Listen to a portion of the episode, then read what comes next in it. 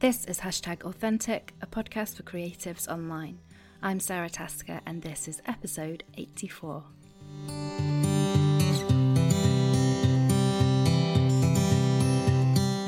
Hello, my friends, how are you doing? I am really good. I am recording in the kitchen today because my birds, the birds you always hear in the background of these recordings, one of them has laid some eggs in the sofa in my workroom. So normally when I record, I would put them all in the cage and put a blanket over to keep them reasonably quiet. Can't do that with the sofa. She needs to stay on the eggs and her mate needs to be with her. But it is like the most amazing miracle unfolding right next to my desk that I get to watch every day. There are seven eggs, so whether we'll get seven chicks or zero chicks, I don't know, but it feels like a privilege to get to watch that. So I'm in the kitchen and we are having renovation work done upstairs, so there may be the odd bit of banging, but done is better than perfect, and I wanted to get this recorded and share it with you all, so I'm giving it my best. Before I kick off this week's episode, I have a couple of things to share with you. The first is a conversation I had with one of my Insta Retreat students. I've been recording quite a few of these, just catching up with people where they are now, a little while after taking the course, and the amazing stuff they've gone into the world to do. So I've got the first one of those to share with you today. It's just a brief conversation with Maria, who's an artist and has such an inspiring story. And if you would like to start a story of your own, my Insta Retreat class is enrolling again next week. So if you're listening to this when it goes out, it's going to be next week, Monday, the 27th of January. We've got some exciting new features. There's an all new workbook, which is looking like it's going to be around 40 to 50 pages. You get that straight away as soon as you sign up. We're also making a members only podcast, so that's audio specific to the stuff you're learning in the course. It's going to be appearing in your podcast app just for people who are part of the class. On top of that, there is all the updates and refreshed information I'm adding to this class Instagram keeps very rudely changing, but I am determined to keep this class always being the most up to date, the most comprehensive, and the most impactful one on the market, and I'm pretty convinced that we're there. If you want to take a look at it, you'll see it all on my website at meandorla.co.uk. I'll put a link here in the show notes as well, and you'll find all the information about how you might join us that's as much of a hard sell as you're ever going to get from me. So let's dive into my conversation with Maria, and then we'll get to some Instagram Q and A's. So my name is Maria, and I'm an artist, and uh, I paint in watercolors and acrylics, and I do it out of Stockholm, Sweden. And your your work is amazing, so beautiful. In fact, share your Instagram name so everyone can go and check you out. Yeah, it's Maria W I G G E Art. So my last name is Vigge in Swedish, which might be tricky in English. I'm not sure. Can you tell everybody about where you were before you took the Insta retreat with me? Yes. So I'll, I'll make this um, as short as I can, but it, it is quite a long story. Um, but I have always painted, always. Uh, but I always did it sort of in secrecy. I never felt like my work was good enough, and especially not good enough to show anyone else. Um, but I had a need to do it, so I always painted, and I kept stacking paintings up in um, my apartment. Um, and then I got an art degree in graphic design, um, which felt like a safe uh, route. Mm to be creative in, but with rules, right? So I felt pretty confident there. Um, so I did that for 20 years. And then just over a year ago, I was going to work and I listened to uh, a podcast of yours, and something just clicked. Like I just felt like it was time to step up and um, and um, and show my work. So you were a member of the Insta Retreat. When was it now? Yeah, it was just over a year ago in, in um, mid October of 2018. And I remember so clearly, like you, you sharing your work with the group and everybody being blown away.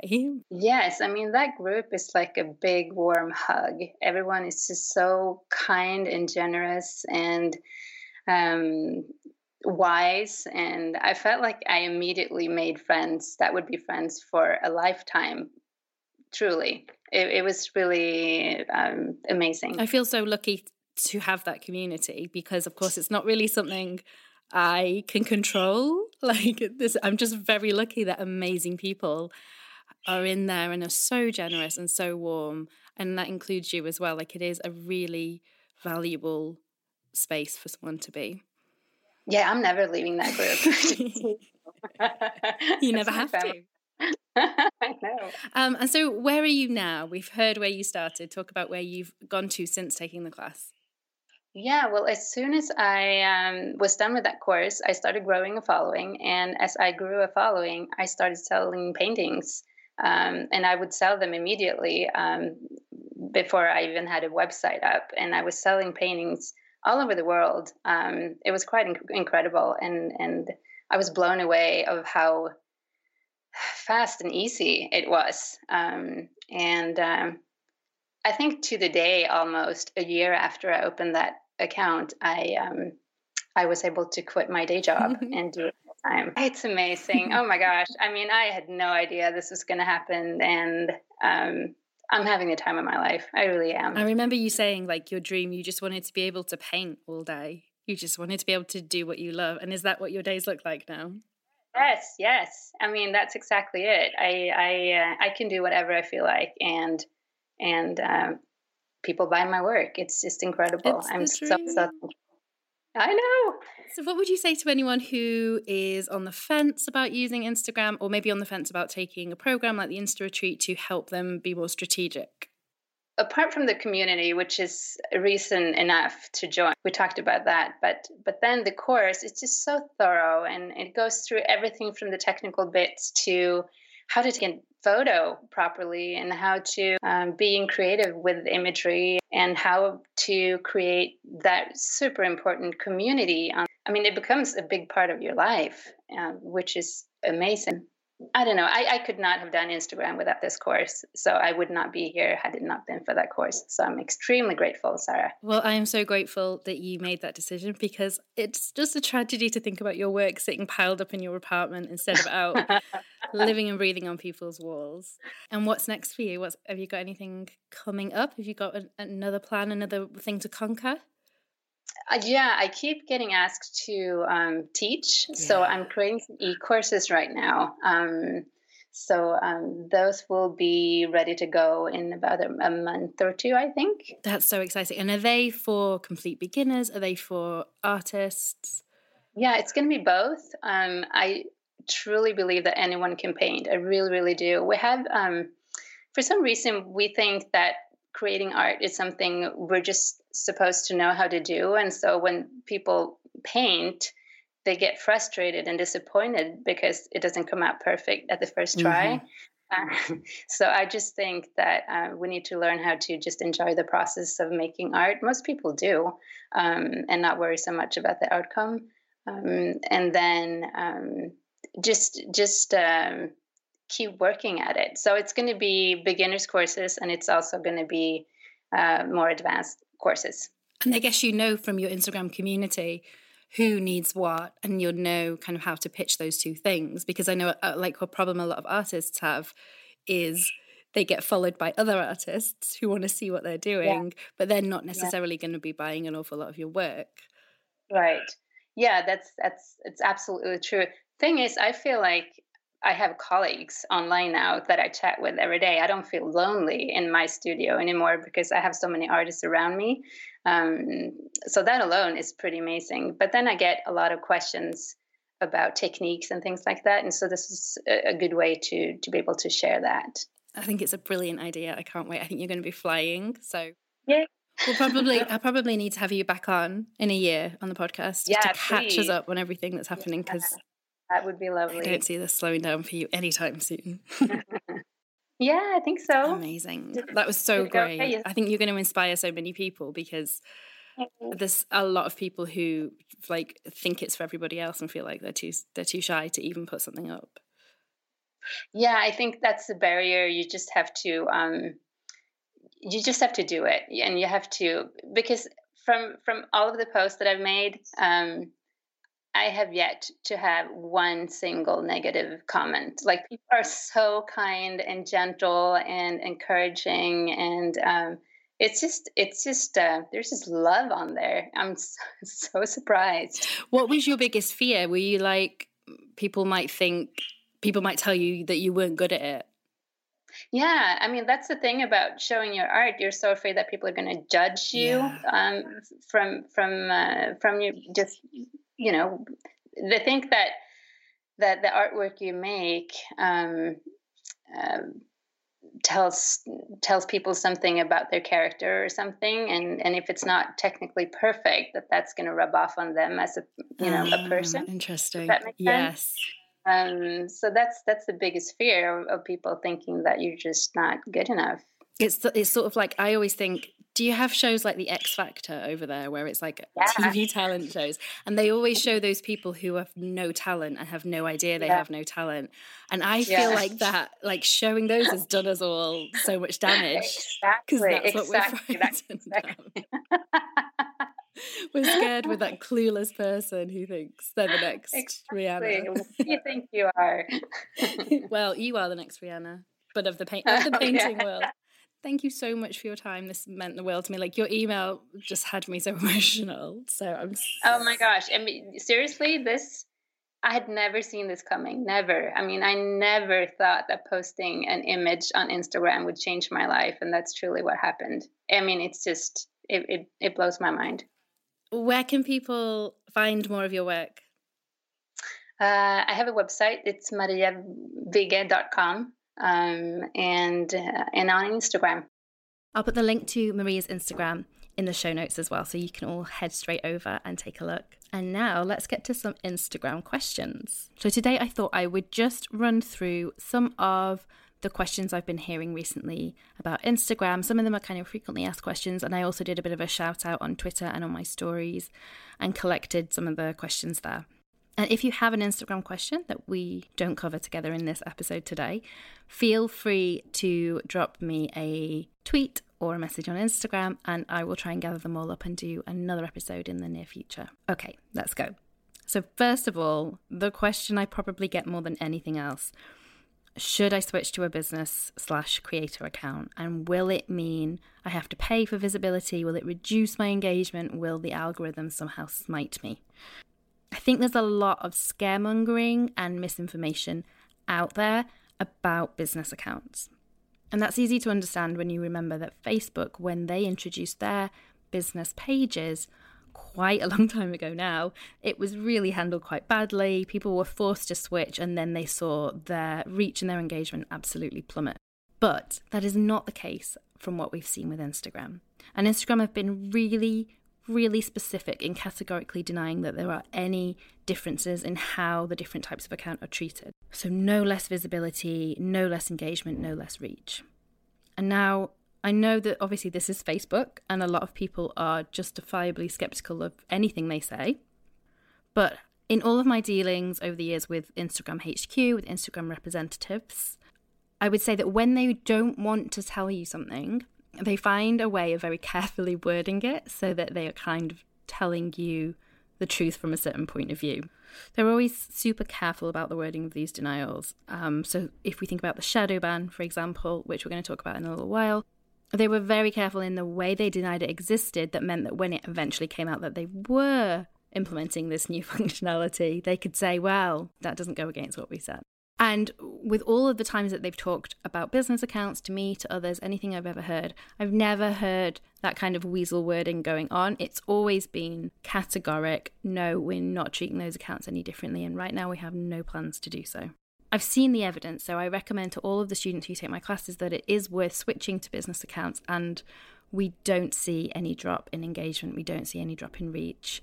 In fact, we're seeing the opposite because we're working very specifically to increase those things. Of course, there's always going to be anecdotal evidence to the contrary, and everyone's experience is different. But I, it's that kind of thing where, you know, if, if, a black cat walks in front of you and you think that's unlucky, then for the rest of the day, you've got that kind of confirmation bias going on where everything bad that happens, you're like, well, that's the black cat. And I think we can do that quite easily with social media. So we can make a simple change like switching to a business account and then blame any poor performance that happens in the resulting few days on that change when perhaps they would have happened anyway. So my line on this is always if you think you would benefit from the additional tools of a business or a creator account, please don't be frightened to make the switch. I've made the switch, all of my students have made the switch, and we are all still thriving and telling the tale. And if you're a business, Instagram is already going to know that. They can already tell from all sorts of different things. So you're not going to be hiding, you're not fooling anybody. You might as well take advantage of what's on offer. Okay, the next question I got was from Instagram, and someone said, Quote and text posts are becoming really popular. Will I miss the boat if I don't join in? My answer to this is a big no. It's such a normal and understandable instinct. And the increasing engagement that text posts are getting is such a great thing for so many people because in the past we know they actually underperformed on Instagram as a general rule. I think it tells us a lot of very interesting things about how people's usage of Instagram is evolving and possibly even the audiences on Instagram are starting to change.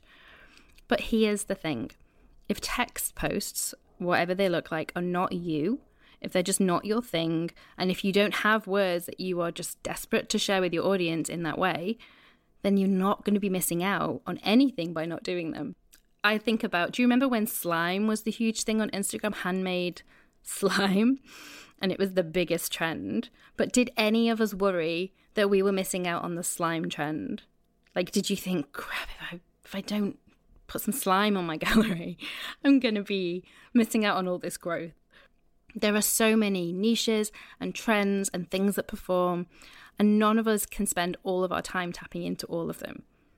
If we did that, we would have no identity left, and we would alienate all of the followers who are here for what we do and for what makes us specifically uniquely us.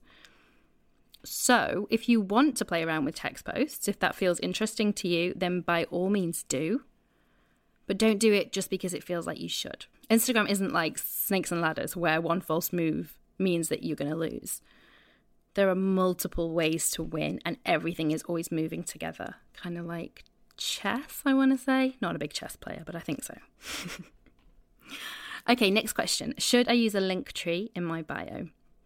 This one came in via Twitter and it was actually really timely because I'd just been writing about link trees for my 15 minute magic program this week. It's one of the tasks we're going to be doing together. So, a link tree, a bio link, it's a mobile optimized menu usually that you share on your social media profiles as your URL, and it directs people to all the other places that they might want to check out your work. So, link trees, because it has lots of branches and it can often link to different parts of the web. So, the advantage of a link tree is that it reduces the number of clicks anyone has to do to find what they want from your content. So, to take a really simple example, if they wanted to go to your blog to find your latest blog post, if you just had your URL in there, they might have to click onto the blog menu and then they might have to click onto the next onto the most recent posts and then they might have to click on the blog post itself and that's 3 clicks. And as a general rule with every click you're going to lose people people are going to drop off. Every barrier that people hit is going to reduce the number of people who make it to the eventual finish line. So a link tree can reduce those barriers and increase through traffic. It's also really helpful if you don't have a website or if you want to signpost people to different things all over the web. So your Twitter, your Pinterest, your YouTube, something you've read that you want to share. It doesn't have to be your own content. The most common way I tend to see people setting these up is with um, an application called Linktree. It has a free version and a premium version. I'm not a huge fan of external link trees for a couple of reasons. One, it is so easy to set one up for yourself. I know on Squarespace and on WordPress, at least, it's super duper easy and it's free and it's yours forever, which means you also get to brand it as your own and make people feel like it's an extension of your Instagram or of your website or both. And also, you are capturing that traffic straight away. So people are coming directly to your webpage. If you're using Google Analytics, that's really helpful. And again, it's one less click. Also, I think it's a little bit confusing when you see someone's URL in their Instagram profile, for example, and it says Linktree instead of saying their own personalized URL. A little bit less professional, maybe. And finally, I don't know if any of you remember, but there was a couple of occasions last year when Instagram blocked all Linktree URLs as spam, which meant nobody's links were working in their profiles. And if you're relying on that to send people to your work or to buy your products, that can be a big deal. So if you're on Squarespace, I will stick in the show notes a tutorial I found that makes it really simple to create your own Linktree page. If you're on WordPress, which I am, I use a free plugin called BioLinks, which makes it super easy. Okay, next question. shadow bans. So someone asked me, Am I shadow banned? Someone else was like, Shadow bans still a thing? Were they ever a thing? So I think it's always good to clarify. Shadow ban was the colloquial name that we, the Instagram users, ended up applying to a piece of very intentional functionality that Instagram set up.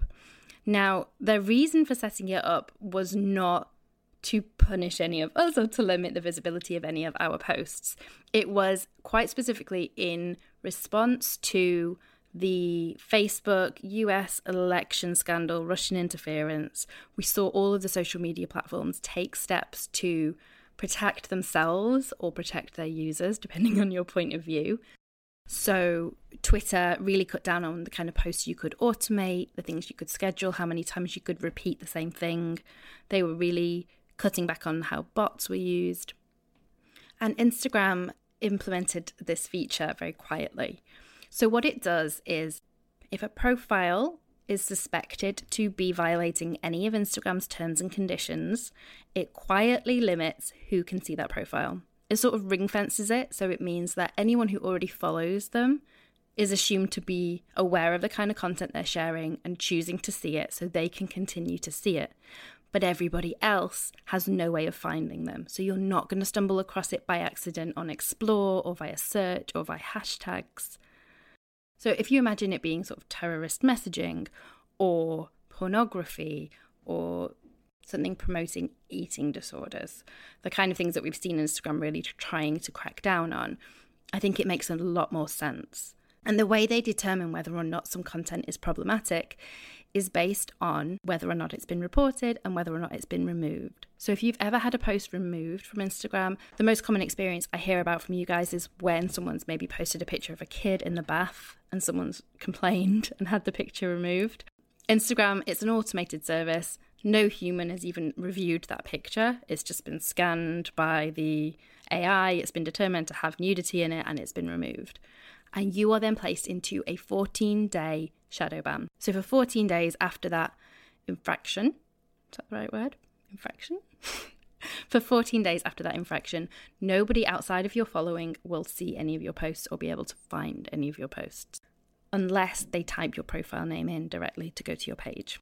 It's annoying, uh, especially if it's applied unnecessarily but most people will find it's not affecting them.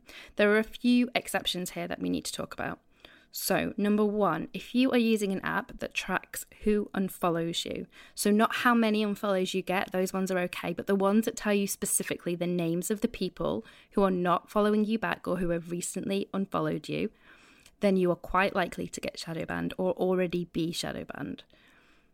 Those apps go directly against Instagram's terms of service. They didn't used to, it used to be okay no longer okay for the last couple of years. And what I'm seeing a lot of is people who are using those apps are sometimes have been shadow banned continuously for quite a long time because every time their account gets scanned, it picks up that they're using this app that's against the terms and conditions, and so their visibility is reduced.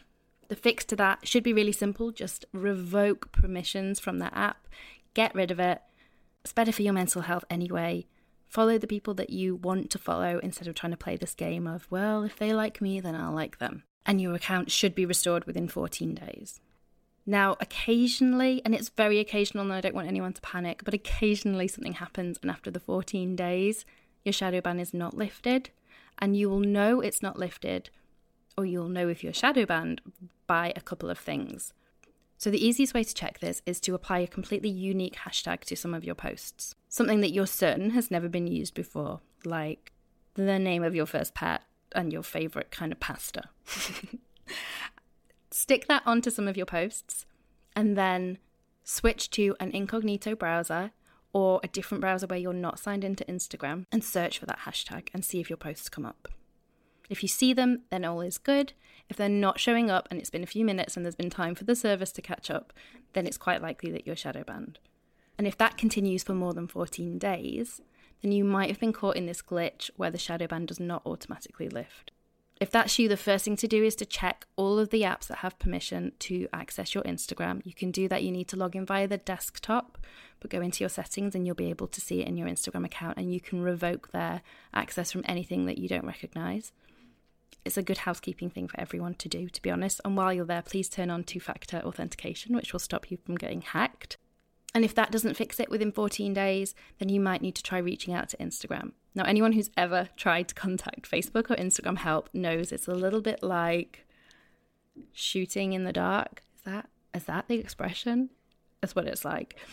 Sometimes you'll hit and you'll get a response. A lot of the time you'll completely miss and hear nothing back. But don't be disheartened, don't give up, keep getting in touch. You just need to get through to one of the people who can help you. It's a really simple reset they can do in your profile. If you are still struggling, send me a message and I can help take a look at it with you as well. Okay, so next I had lots of questions about hashtags. Are they still worth using? How many hashtags should I be using? Why is their reach so unpredictable? So, hashtags used to be one of the most reliable ways to bring new audiences to your work. If you didn't hashtag, it was essentially like setting your account to private because discovery was going to be minimal. As Instagram has grown in popularity and the sheer volume of content available in the app has reached new massive proportions, they've had to be creative about the different ways that they allow users to showcase their work so that everybody can reach the people they're trying to connect with. So we've now seen the introduction of algorithms to the hashtag feed as well. That applies to both the recents and the top picks, kind of the ones that you land on initially, and also to the top nine if you're seeing those. Everybody's hashtag algorithm is individualized, so what I see under a tag might be completely different to what you see. That said, good, strong content is most likely to appear under hashtags for everybody, especially if you're using smallish tags which give you longer windows of visibility. So, this is another great example of Instagram's careful wording that I mentioned earlier. So, their official line is that you will not be penalized for using up to the full 30 hashtags. You can get away with posting 30 hashtags on a post any more than that and it won't let you post them. And they say that they won't penalise you for using the full 30. But they also say most people shouldn't really need to use more than 10 to 12 because after that they get less relevant. So, what's the translation? I think it is that if there are genuinely 30 super relevant tags that you can use for your post, then go ahead and use them. But the more you mix them up, the more you dilute that focus, the more irrelevance you bring in, the less impactful and useful they're likely to be. So, not penalised, but it's probably not to your advantage either. This is why I always encourage everyone to set up themed hashtag lists. We do this in my course, but you can just do it in your phone notes. There are apps that will manage it for you. All the different topics, all the different subjects that you tend to post about, stick them in one place, gather them together. You can use the autocorrect on your phone so that you just type the name of that list and they will automatically populate into your Instagram caption for you if you're feeling fancy. But keep them as concise and as relevant as you can. Don't just copy and paste the same things day after day after day. Relevance is really key here, and hashtags can evolve and change fairly quickly if you're not keeping an eye on them. So, I send out a free newsletter once a month. Hopefully, most of you are already on that list, but if you're not, you can head to my website. Every month, you'll get around 10 hashtags that are seasonally or topically appropriate, things that are interesting to join in with, and you can add those to your hashtag list to just keep them fresh. It's a great reminder once a month to just update those. The reason hashtag reach is so variable for most people now really comes down to a couple of factors. So, which hashtags you used, how active people are on those hashtags because let's remember just because a hashtag has an awful lot of people using it doesn't mean it has a lot of people going to its page and looking at what's been posted under it or following it which means that they will see posts under the hashtag in their home feed.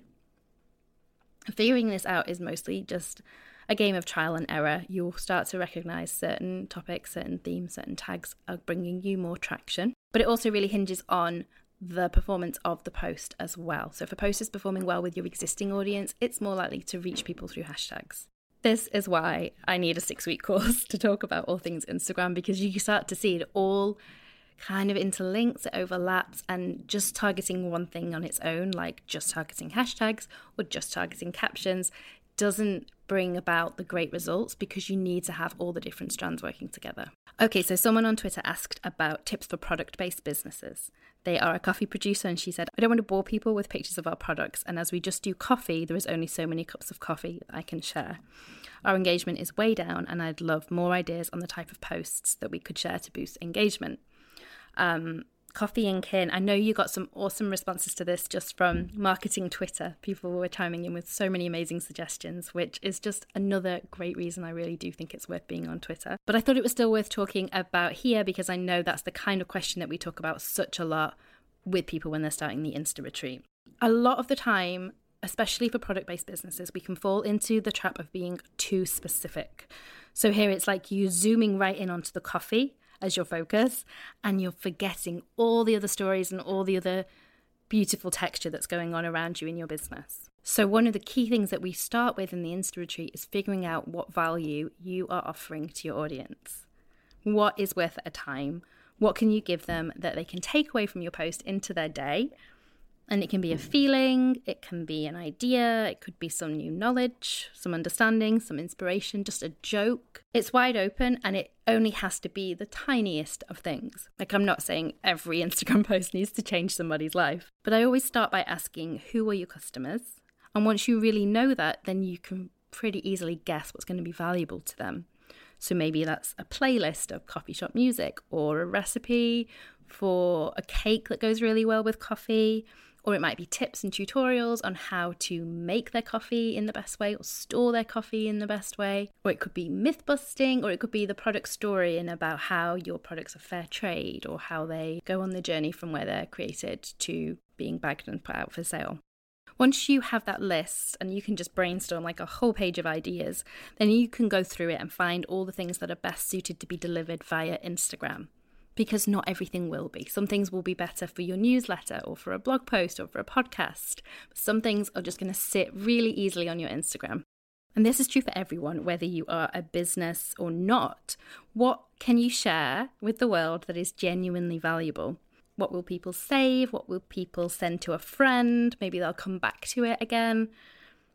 It's probably not just a pretty simple picture of a cup of coffee and like a happy Monday caption but it might be 10 top tips to avoid a bitter brew or a step by step guide to using a stovetop espresso maker properly, for example. Both of those things get to feature your coffee, but the latter two are also going to showcase your expertise, they're going to engage your audience, they're going to tell more of your story, and they're going to encourage sharing beyond that initial reach of your followers. And that's basically the secret to finding traction anywhere online.